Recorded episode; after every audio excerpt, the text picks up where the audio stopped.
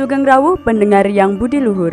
Gedung Kesenian Sobokarti mempersembahkan podcast wayang Bisma Gugur bagian 2. Referensi wayang Mahabharata yang disesuaikan dengan kondisi saat ini.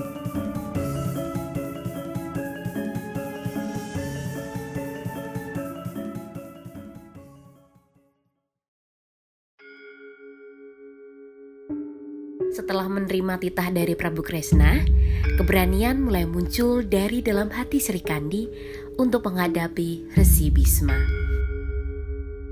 Entah dari mana aku menjadi lebih berani.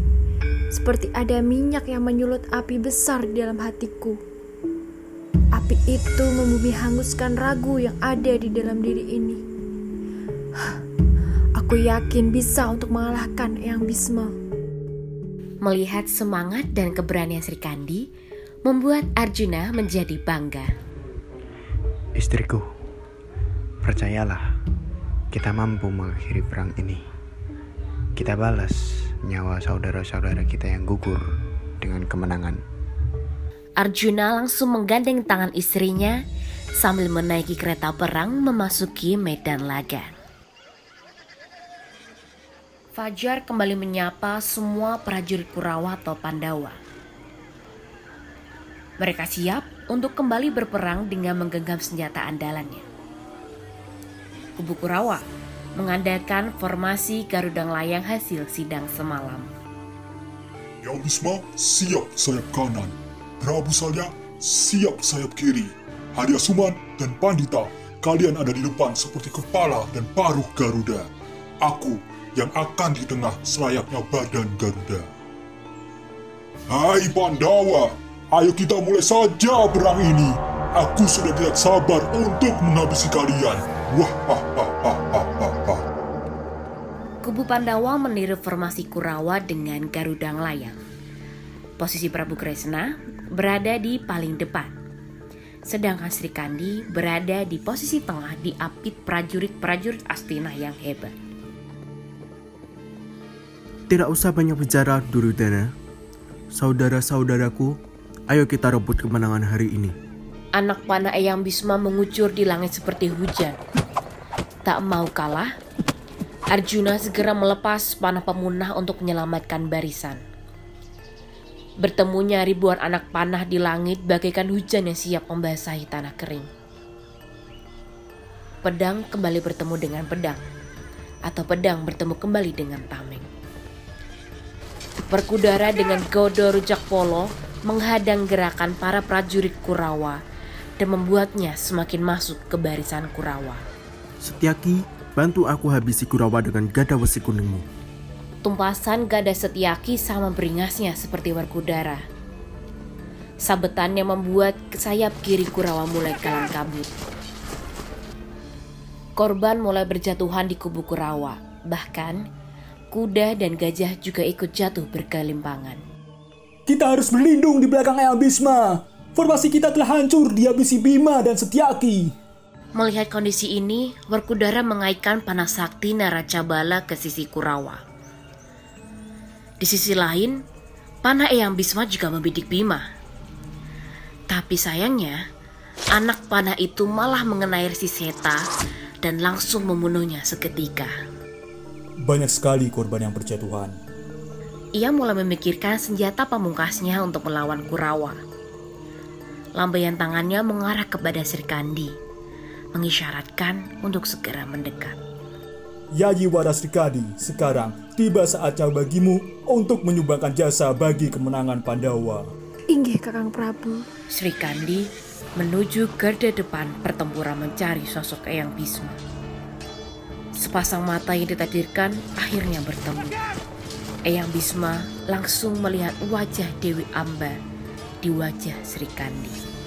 Lelahkah kau, Bismaku yang malang? menanggung denyut derita asmaraku yang telah kau tolak mentah hingga ku sebut keadilan itu sebagai kawan pengkhianat.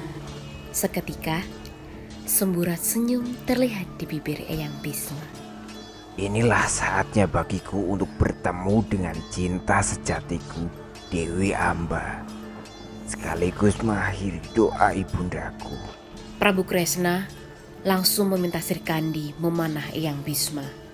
Bidiklah aku Sri Kandi.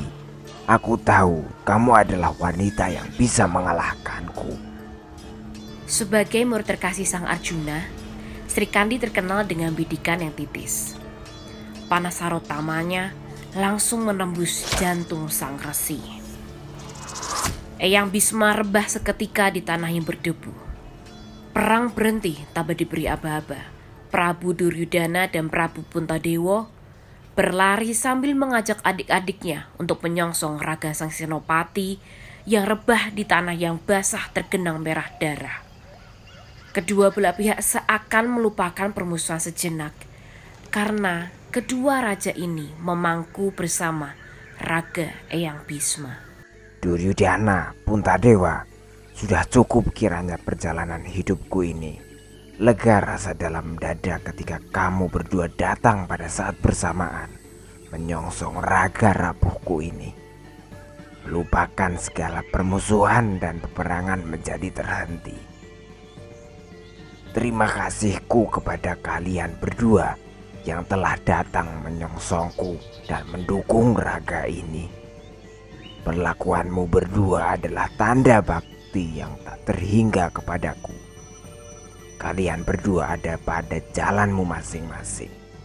Teruskanlah peperangan ini untuk membuktikan pendapat diri siapa yang benar dalam peristiwa ini. Kedua pihak terdiam dengan pikiran menggelayut pada benak masing-masing.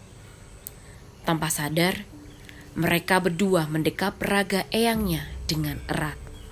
Lepaskanlah sejenak raga ini, Nger. Eyang mau berbaring.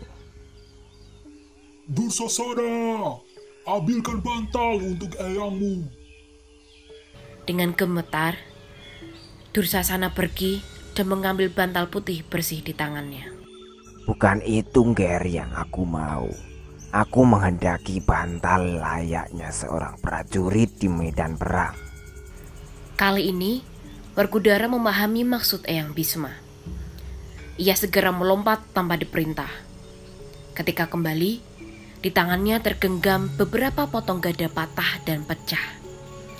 Barang-barang itu langsung disorongkan ke bawah kepala sang resi. Nah, beginilah seharusnya bantal seorang prajurit. Kerongkonganku kering. Tolong aku diberi minum walau hanya setetes. Prabu Durudana langsung melompat tak mau tertinggal langkah. Ia kembali ke hadapan sang senopati sepuh yang sedang meregang nyawa dengan secawan anggur merah segar.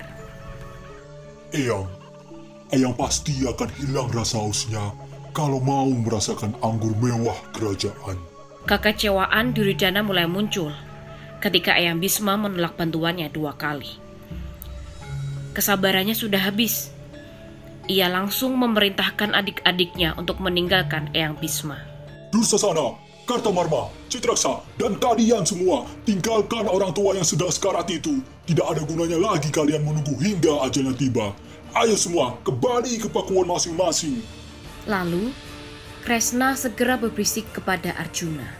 Arjuna, celupkan pasupatimu ke dalam air minum kuda perang dan teteskan kepada Eyang Bisma.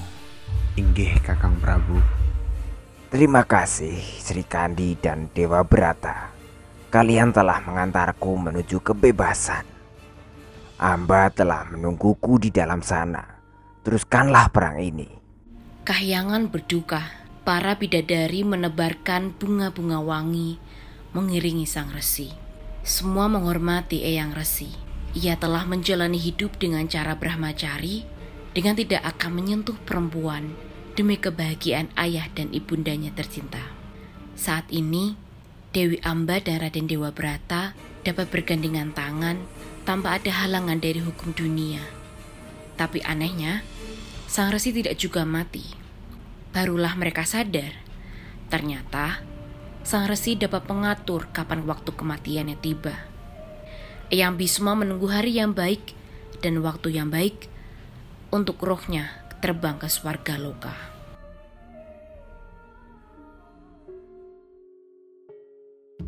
Begitulah kisah cinta Dewi Amba dengan si Bisma dalam Perang Baratayuda. Bisma diibaratkan seperti seorang laki-laki yang selalu berpegang teguh pada ucapannya. Apalagi kalau sudah membuat janji. Tentu saja, perjalanan hidup akan mengalami banyak gangguan dan rayuan yang mampu menggoyahkan pendirian dalam diri. Nah, kalau bahas masalah soal cinta, nggak akan ada habisnya nih. Terkadang, cinta datang tanpa kita duga dengan berbagai kejutan-kejutan yang tidak akan pernah disangka. Jodoh dan cinta pasti sudah ada yang mengaturnya. Pendengar Sobokarti yang budi luhur, jangan lupa ya, bahwa ucapan kita menjadi refleksi nyata dari apa yang ada dalam hati kita.